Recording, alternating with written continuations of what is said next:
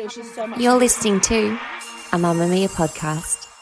Mamamia acknowledges the traditional owners of the lands we record this podcast on, the Gadigal people of the Eora Nation, as well as the Wonnarua and the Gamilaroi people.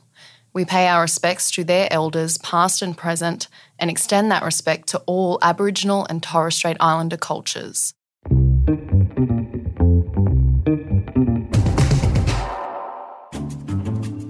From Mamamia Hi, I'm Emma Gillespie and welcome to The Quicky, getting you up to speed daily. Here are the evening news headlines for Thursday, the 1st of September.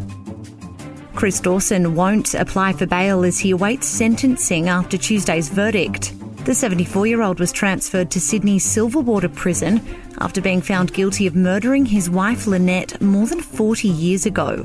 Mr. Dawson was back in court today where his solicitors claimed he'd been subjected to constant death threats by a number of prisoners since being taken into custody. He's currently being kept isolated from other inmates, but his legal team have requested further measures to ensure his safety. An appeal against the guilty verdict is still being considered by Dawson's team. He'll officially be sentenced on November 11 for the murder of his wife Lynette, whose body has never been found since her 1982 disappearance. The Jobs and Skills Summit is underway in Canberra today with improving access to childcare and increased TAFE opportunities among the top issues being discussed. The government says it won't budge on bringing forward plans to improve childcare subsidies for working parents, set to come into effect from July next year. That's despite a push to bring measures forward to January. While state and territory governments have agreed to work with their federal counterparts to bring forward access to 180,000 free TAFE places in a bid to address the skills shortage. The free places were originally planned to be rolled out over the next four years, but the Prime Minister says the desperate need for skilled workers means the initiative will be brought forward to next year. After five decades, the families of Israeli athletes killed in the Munich Olympics terrorist attack have reached a compensation deal with Germany. Eleven Israeli athletes were killed after being taken hostage by members of a Palestinian militant group. The 28 million euro deal, around 35 million Aussie dollars, was struck just days before the 50th anniversary of the tragedy.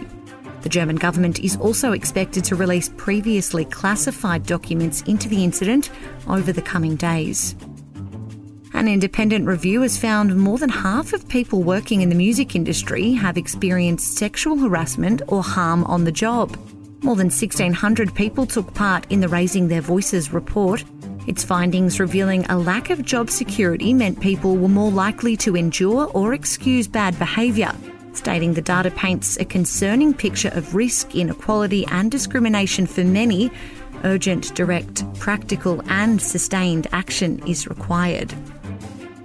And to the US Open, retiring tennis great Serena Williams has kept her final tournament alive after pulling off another upset in her second round match at the US Open. Sold out crowds at Flushing Meadows were stunned to see the champ defeat world number two, Anett Kontaveit, in an epic 7 6 2 6 6 2 win. Serena will now face Aussie Ajla Tomljanovic. That's your evening news headlines. If you want more from the Quicky, check out today's deep dive into a process known as matrescence to find out how the brain rewires when not only a child, but also a mother is born. Listen to the Quicky wherever you get your podcasts.